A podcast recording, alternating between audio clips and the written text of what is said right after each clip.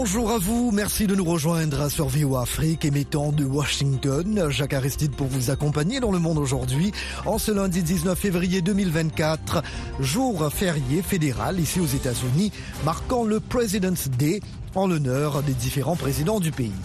À la une de l'actualité ce matin au Sénégal, les soutiens de Bassirou Diomaye Faye, opposant incarcéré et candidat à la présidentielle, réclament sa libération. Au Niger, des avocats fustigent la violation des droits de leurs clients visés par la commission anticorruption. Au moins 15 villageois massacrés dans la région congolaise de l'Itouri. Des habitants imputent cette nouvelle tuerie au groupe armé Codeco. Israël lance un ultimatum pour une offensive contre Rafah dans la bande de Gaza. Au Sénégal, les soutiens de Bassirou Diomaye Faye, homme politique incarcéré et candidat d'opposition à la présidentielle, ont exigé sa libération sans délai au nom de l'égalité de traitement. Gabi Dorsil. Tous les candidats doivent être soumis au principe constitutionnel de l'égalité de traitement. C'est pourquoi la libération sans délai du candidat Bassirou Diomaye Faye est une exigence populaire et respectueuse de la Constitution, indique le communiqué de Diomaye président, la coalition soutenant le candidat. Cette coalition souligne également la nécessité de libérer urgemment Ousmane Sonko, leader de l'opposition. Sonko est écroué depuis juillet 2023 et Bassirou Diomaye Faye, son numéro 2, est en détention préventive depuis avril 2023. Fin janvier, l'Union européenne a jugé très important que les candidats qui ont été retenus par le Conseil constitutionnel puissent faire campagne en toute égalité avec leurs adversaires. C'est le cas du candidat Bassirou Diomaye. Des dizaines d'opposants ont été libérés ces derniers jours, un geste d'apaisement du président Macky Sall, ne reconnaissant pas l'existence de prisonniers politiques au Sénégal. Selon des sources concordantes, 664 détenus ont recouvré la liberté et rejoint leur famille entre jeudi et vendredi, selon la RADO, une organisation de défense des droits de l'homme. L'Ordre des avocats du Niger condamne de graves violations des droits de personnes visées par une commission anticorruption créée par le régime militaire. Le barreau constate avec une vive inquiétude que des citoyens sont convoqués dans les locaux de la commission de lutte contre la délinquance économique, financière et fiscale, où ils subissent des interrogatoires sans la présence de leurs avocats, déplorent les juristes. Ceci constitue une grave violation de leurs droits, notamment de défense, s'insurge-t-il précisant avoir alerté le procureur général et le ministre de la Justice sur la gravité de la situation. De son côté, le colonel Abdul Wahid Djibo, président de la commission anticorruption, affirme avoir le soutien du général Abdurrahman Natiani, le chef de la junte nigérienne. Personne ne sera épargné. Quiconque a touché un franc du Niger va le rembourser, a prévenu le colonel Djibo à la télévision, assurant que la commission a d'ores et déjà recouvré plus de 12 milliards de francs CFA plus de 18 millions de dollars versés au trésor nigérien et 3 705 milliards, soit plus de 6 millions de dollars, devraient être engrangés dans les prochains jours. Toujours au Niger, les flux migratoires vers la Libye et l'Algérie ont significativement augmenté depuis l'abrogation par les militaires au pouvoir d'une loi criminalisant le trafic de migrants. Depuis le mois de décembre 2023, les flux de manière générale ne cessent de progresser selon un rapport de l'Organisation internationale des migrations, OIM, attribuant cette hausse à l'abrogation en novembre dernier de la loi adoptée en 2015.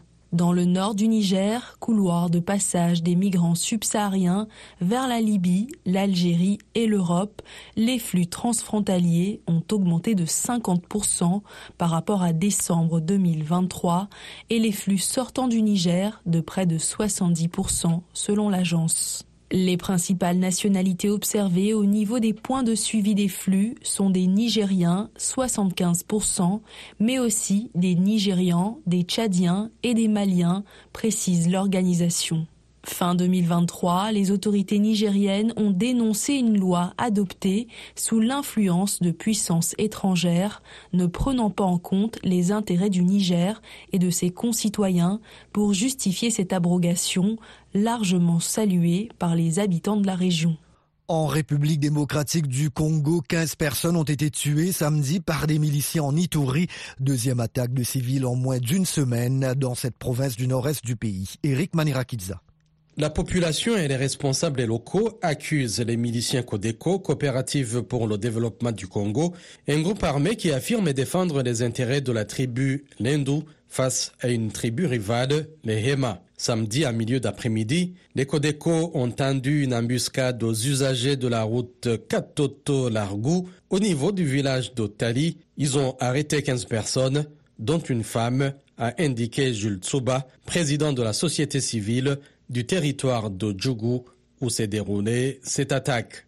Ils les ont ligotés, déshabillés avant de les tuer. Certaines victimes ont été égorgées, d'autres ont été exécutées par arme à feu, a précisé M. Tsuba.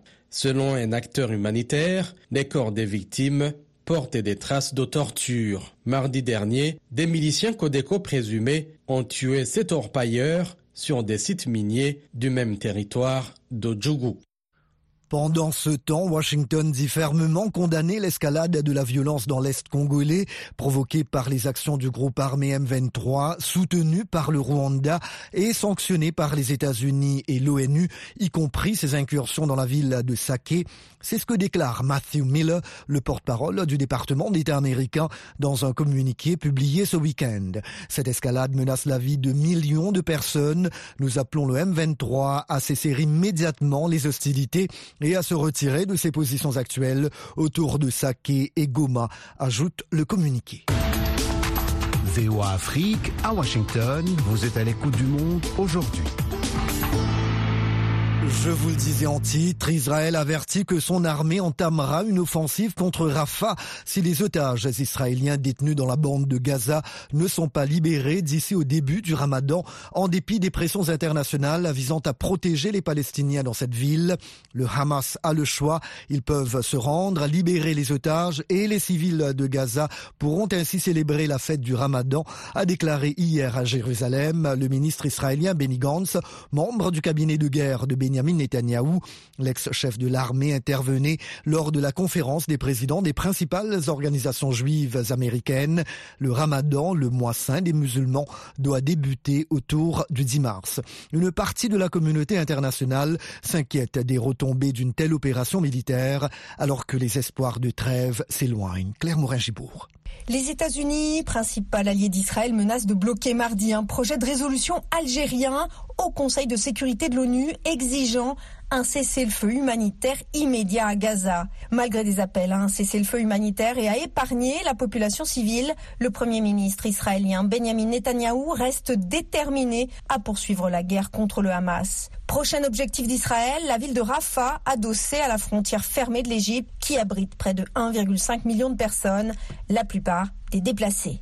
Quiconque veut nous empêcher de mener une opération à Rafah nous dit en fait de perdre la guerre. Je ne vais pas céder à cela, a déclaré Benjamin Netanyahou. Dimanche, le président brésilien Luis Ignacio Lula da Silva, en déplacement à Addis Abeba pour le sommet de l'Union africaine, a accusé Israël de commettre un génocide des Palestiniens dans la bande de Gaza en comparant l'offensive israélienne à l'extermination des Juifs par les nazis. Le Premier ministre israélien Benjamin Netanyahou a vivement réagi en dénonçant des propos honteux et graves et en convoquant lundi l'ambassadeur brésilien en Israël.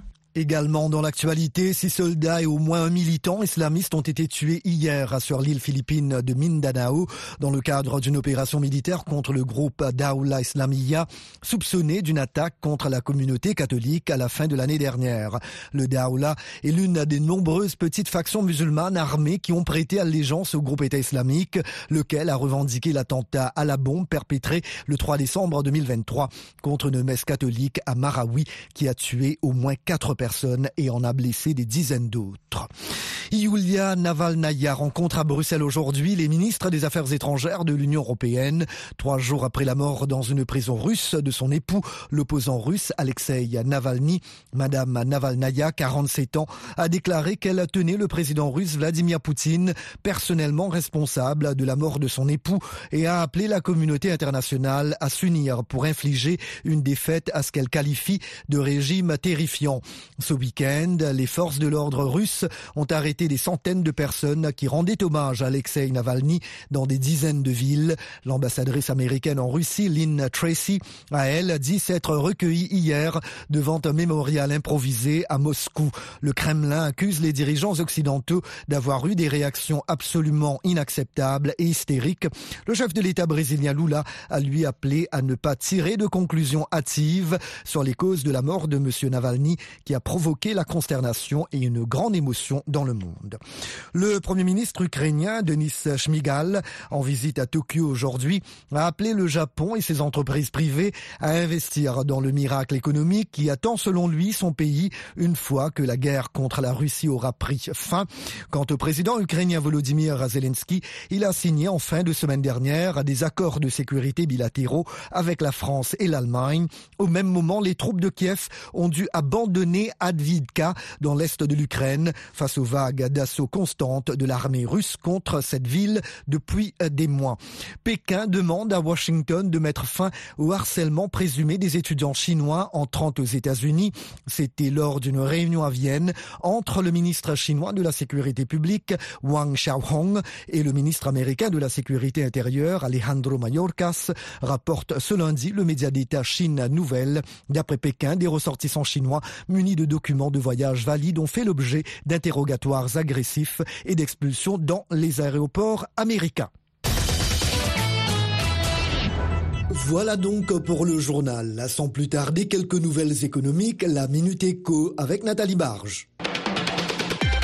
Au Togo, la commune Kéran 1 à Kanté envisage une nouvelle gestion des fonds sur les permis de construire, parking et stationnement public pour mobiliser les ressources nécessaires afin de financer son budget de 144,2 millions de francs CFA en hausse de 6% par rapport à 2023, visant à poursuivre les chantiers en cours. Le conseil communal a par ailleurs lancé le renouvellement des places dans les marchés et des permis d'exploitation euh, des carrières de sable et de gravier.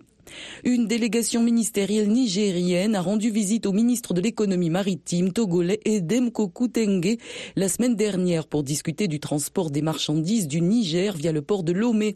Le ministre des Transports du Niger, Salissou Maman Salissou, a précisé que la population nigérienne continue d'être approvisionnée depuis le 26 juillet grâce au Togo. La rencontre a permis d'inviter les économistes à s'intéresser au corridor Lomé-Ouaga-Niamey en investissant davantage dans une flotte pour diminuer les coûts élevés de transport. La Banque centrale du Soudan du Sud attribue la dépréciation sur le marché d'échange de la livre sud-soudanaise à la baisse des recettes pétrolières de l'État. L'institution financière pointe l'instabilité en mer Rouge où les attaques des outils yéménites contre les navires entravent les exportations de brut. Le pays qui produit environ 150 000 barils par jour finance près de 95% de son budget annuel avec les recettes pétrolières. Et maintenant les sports. Bonjour Élisée Mpatine.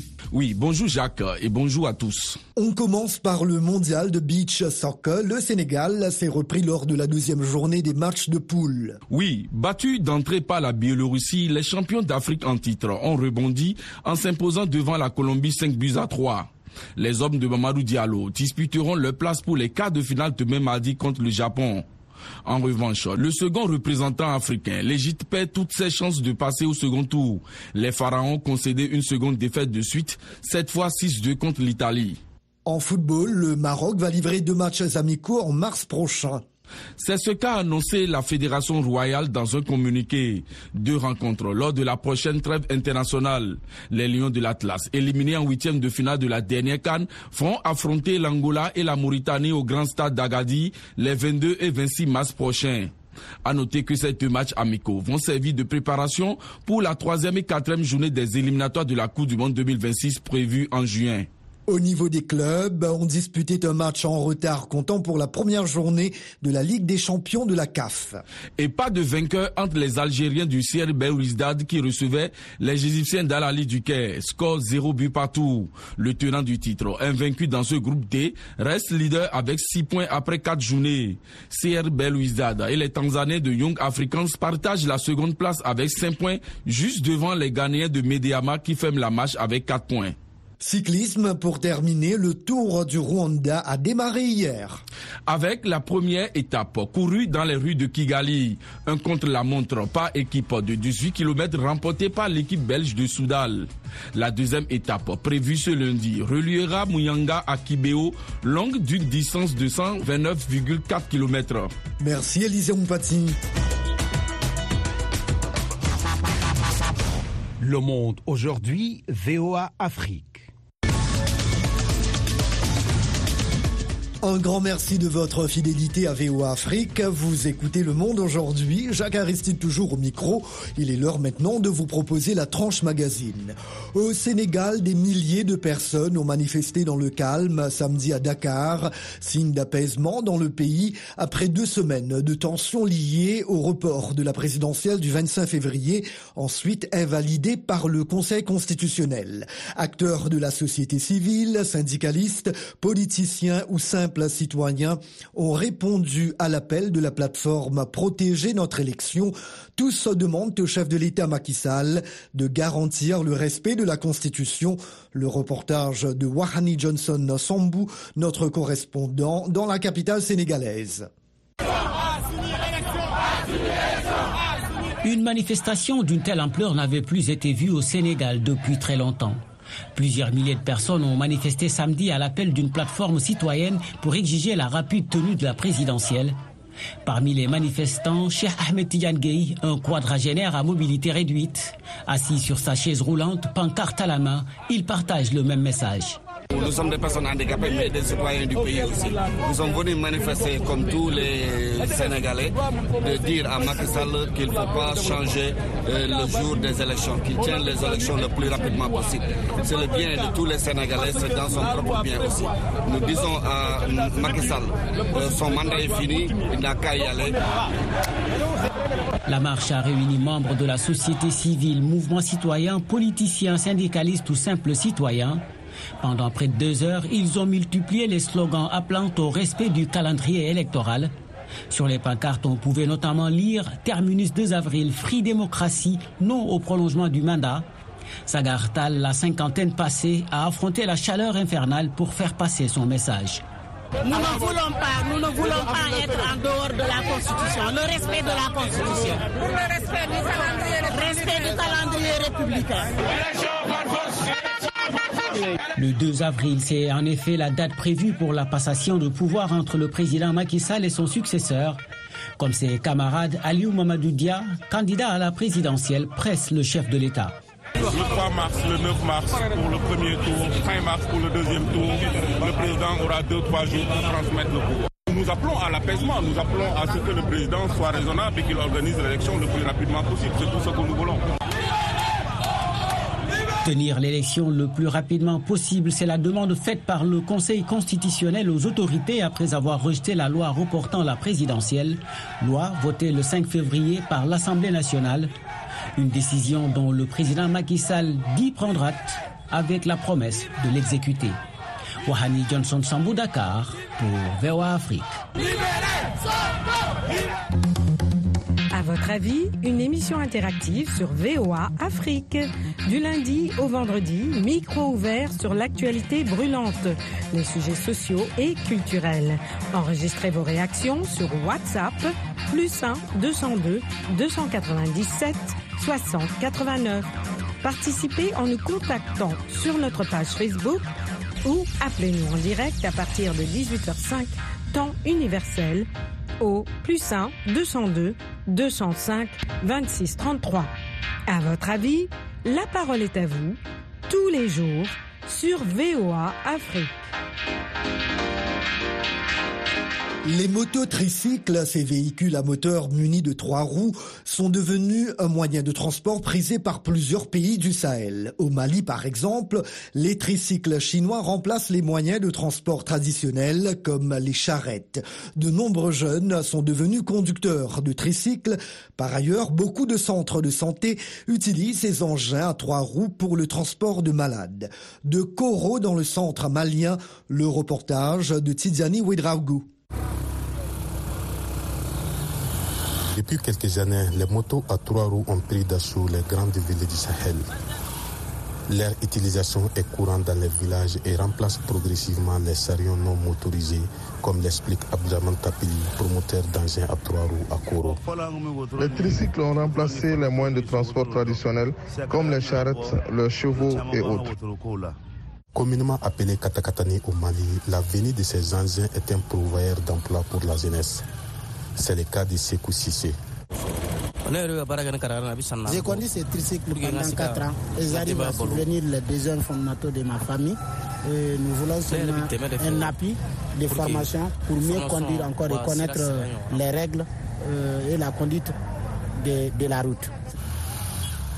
Très convoités dans les centres du Mali, les tricycles jouent un rôle important dans les désenclavements sanitaires. Selon Mohamed Dama, le rôle de ces engins est capital en milieu rural. De façon générale, euh, les tricycles sont en train de jouer le rôle des ambulances. Très généralement, les femmes qui tombent enceintes, qui sont, il y a une urgence très généralement au niveau des villages où les véhicules ne sont pas disponibles, les tricycles sont là. Ils jouent pleinement ce rôle-là. Donc, euh, je peux dire que ça a une grande importance. Si pour la majeure partie de la population, les tricycles sont importants dans les systèmes de transport, certaines personnes comme Aïssata Koulibaly déplorent les accidents qu'ils causent. La semaine dernière, un conducteur de moto tricycle a percuté mon enfant sur la route de l'école. Il est blessé et ne peut pas se rendre à l'école à cause de la blessure. Les usagers attendent toujours l'application des mesures prises par les autorités maliennes pour réglementer les secteurs. Tidjani pour VOA Afrique, Koro. Restez branchés 24 heures sur 24 sur VOA Afrique à Gao, au Mali, sur 92.9 FM. Au Tchad, le gouvernement a revu à la hausse le prix des produits pétroliers à la pompe par arrêté conjoint daté du 14 février signé du ministre du Commerce et celui des Finances. Le gouvernement fixe le litre de super à 730 francs CFA, le gasoil à 828, le jet A1 à 580 et le pétrole lampant à 392 francs CFA, soit une augmentation de 41% pour le super et 18% pour le gasoil. Cette augmentation entraîne de vives réactions au sein de la population tchadienne, comme nous le rapporte André Konmadjingar, correspondant de VOA Afrique à Djamena.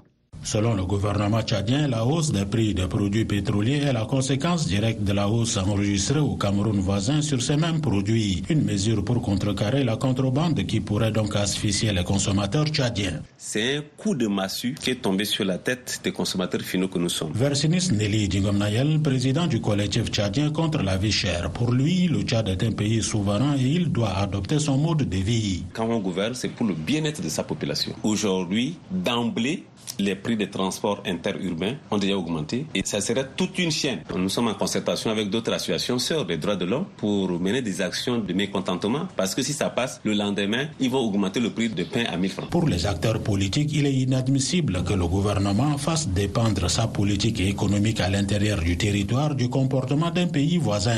À quoi servait donc la brigade antifraude? On a mis des structures sous pied qui coûtent très cher au trésor public, qui doivent jouer le rôle de pouvoir barricader pour que nos produits ne puissent pas traverser la frontière si ce n'est sur la base des règles qui nous profitent. Maître Théophile Bongourou, conseiller national, pour lui, le gouvernement ne communique pas suffisamment sur cette question. Le carburant, ça aide les gens. Cette machine, pour ne pas dire ce troupeau, des diplômés sans emploi qui sont versés dans les activités de moto. Et le gouvernement aussi n'a pas eu à prévenir la population parce que pour augmenter des pareils denrées, préparer l'esprit des gens qui exercent dans ces secteurs, ce qui n'a pas été fait. Justement, les diplômés en chômage qui deviennent chauffeurs de mototaxi pour prendre leur famille en charge se plaignent de leur situation. Moi, c'est dû à cette moto-là que je roule et je trouve quelque chose pour la famille. Et voilà, à notre grande surprise, les clients nous fuient. Alors, je ne sais vraiment quoi faire avec ma famille. Quoi. Les gens qui viennent monter Clando, maintenant, ils ne veulent pas. Ils préfèrent démonter le bus. On a des enfants, on a beaucoup la chair. Maintenant, on ne gagne rien. Je trouve que nos politiciens ne nous respectent pas, nous, en tant que citoyens. Il faut passer une heure, deux heures, voire même trois heures devant les stations d'essence, ne serait-ce avoir quelques litres. Moi, je trouve insultant et anormal que dans un pays pétrolier. Idem pour les transporteurs interurbains, comme en témoigne Dame dit Irène, présidente du Parti citoyen du Tchad. De N'Djamena Sar, ça fait déjà 47 000 francs. De N'Djamena Mundou, c'est 39 000. N'Djamena Bongor, c'est 30 000 francs. Et c'est exorbitant. Les légumes également, maintenant, la, la botte de légumes qui coûtait avant 250 francs, ils vendent maintenant à 700 francs, 750 francs. Donc, ça joue sur euh, le panier de la ménagère. Et donc, euh, on souhaiterait que le gouvernement retire cette mesure. Le gouvernement de transition affirme avoir agi dans l'intérêt du peuple tchadien afin d'assurer un approvisionnement continu en carburant malgré les contraintes auxquelles il fait face. Cependant, les défenseurs des droits de l'homme qualifient cette décision de cynique et injustifiée dans un pays producteur du pétrole. Le barreau des avocats du Tchad parle d'une mise en péril des droits sociaux et économiques. André Kordomadjingar pour VOA Afrique, N'Djamena. VOA Afrique, N'Djamena, c'est 93.1 FM au Tchad. Au Gabon, marché conclu. La Gabon Oil Company et le fonds d'investissement américain Carlyle Group, maison mère d'Assala Energy, ont paraffé un accord pour le rachat de la compagnie pétrolière Assala, coût de l'opération 800 milliards de francs CFA. Selon cet accord, l'État gabonais détient désormais 75% des actions de la société après avoir fait valoir son droit de préemption et devient le nouvel acquéreur de l'entreprise. Voyons comment cette nouvelle a été accueilli à Libreville avec notre correspondant sur place, Ismaël Obiongze. À l'unanimité ou presque, les Gabonais saluent le rachat du groupe pétrolier Assala Énergie par les autorités de transition. Jenny Belmoy, agent public de l'État. Euh, comme on dit, c'est enfin notre sort vers la félicité, euh, c'est concrétisé par cet acte. Et je suis euh, convaincu qu'il y a des bonnes choses qui se préparent à l'avenir et qui sont en train de, changer l'image de ce Gabon tant délaissé et tant décrié par la population gabonaise. Selon les spécialistes, le manque d'investissement de l'État dans les infrastructures, la santé, l'éducation, entre autres, a toujours été le chaînon manquant de la redistribution des richesses au Gabon. Tirant les leçons de la mauvaise gouvernance du pouvoir déchu, le Comité pour la transition et la restauration des institutions tente de répondre à la détresse d'une population dont un tiers vit avec moins de 2 dollars par jour. Joyce Lafitte est communicant politique. Nous croyons que cet acte va, va conduire le Gabon à, n'est-ce pas, vers des, des, des, des meilleures destinées, à avoir une économie plus forte avant le coup d'État du 30 août dernier et sur une longue période. Le Gabon produisait 200 000 barils de pétrole par jour. Avec le contrôle d'exploitation de cette production par l'État, c'est désormais l'avenir en confiance pour Panfil, courtier en assurance. Parce que pendant longtemps, on ne sait pas ce que notre pétrole a, a produit concrètement au niveau des populations. Or, avec le rachat d'Asla, je pense qu'on aura une vision beaucoup plus claire. Gilles Armel V professionnel de banque, donne quelques détails de ce juteux contrat obtenu par le Gabon. En mettant la main sur Assala, le Gabon intègre l'ensemble des activités de la société au bénéfice du PIB de notre pays. Donc des banques locales, des assurances et d'un écosystème qui ne captait qu'une infime part de l'activité pétrolière. Retenons qu'Assala, c'est plus de 40 000, sinon 45 000 euh, barils par jour au moins. Donc un acteur majeur qui joue un rôle crucial dans le secteur pétrolier sur le plan local. Les réserves sont sous-évaluées selon certaines sources, ce qui souligne le potentiel de rentabilité justement de la, de la société et donc des revenus du Gabon. En effet, pour les autorités gabonaises, le rachat d'Assala permet d'augmenter le PIB du pays, d'accroître ses recettes et de marquer sa souveraineté dans le secteur pétrolier. Il représente le poumon de l'économie nationale. Ismaël Obionzé pour VO Afrique, Libreville. Le Sahel, une région à la croisée des chemins. Focus Sahel, votre nouvelle émission sur VO Afrique. Crise sécuritaire, montée de l'extrémisme, déplacement de populations, influence étrangère. VOA Afrique braque ses projecteurs sur la bande sahélo-saharienne pour vous aider à comprendre les enjeux qui sévissent dans cette région et les événements qui rythment la vie de ces pays. Retrouvez nos équipes à Washington et nos correspondants sur le terrain pour des reportages, des analyses et des interviews.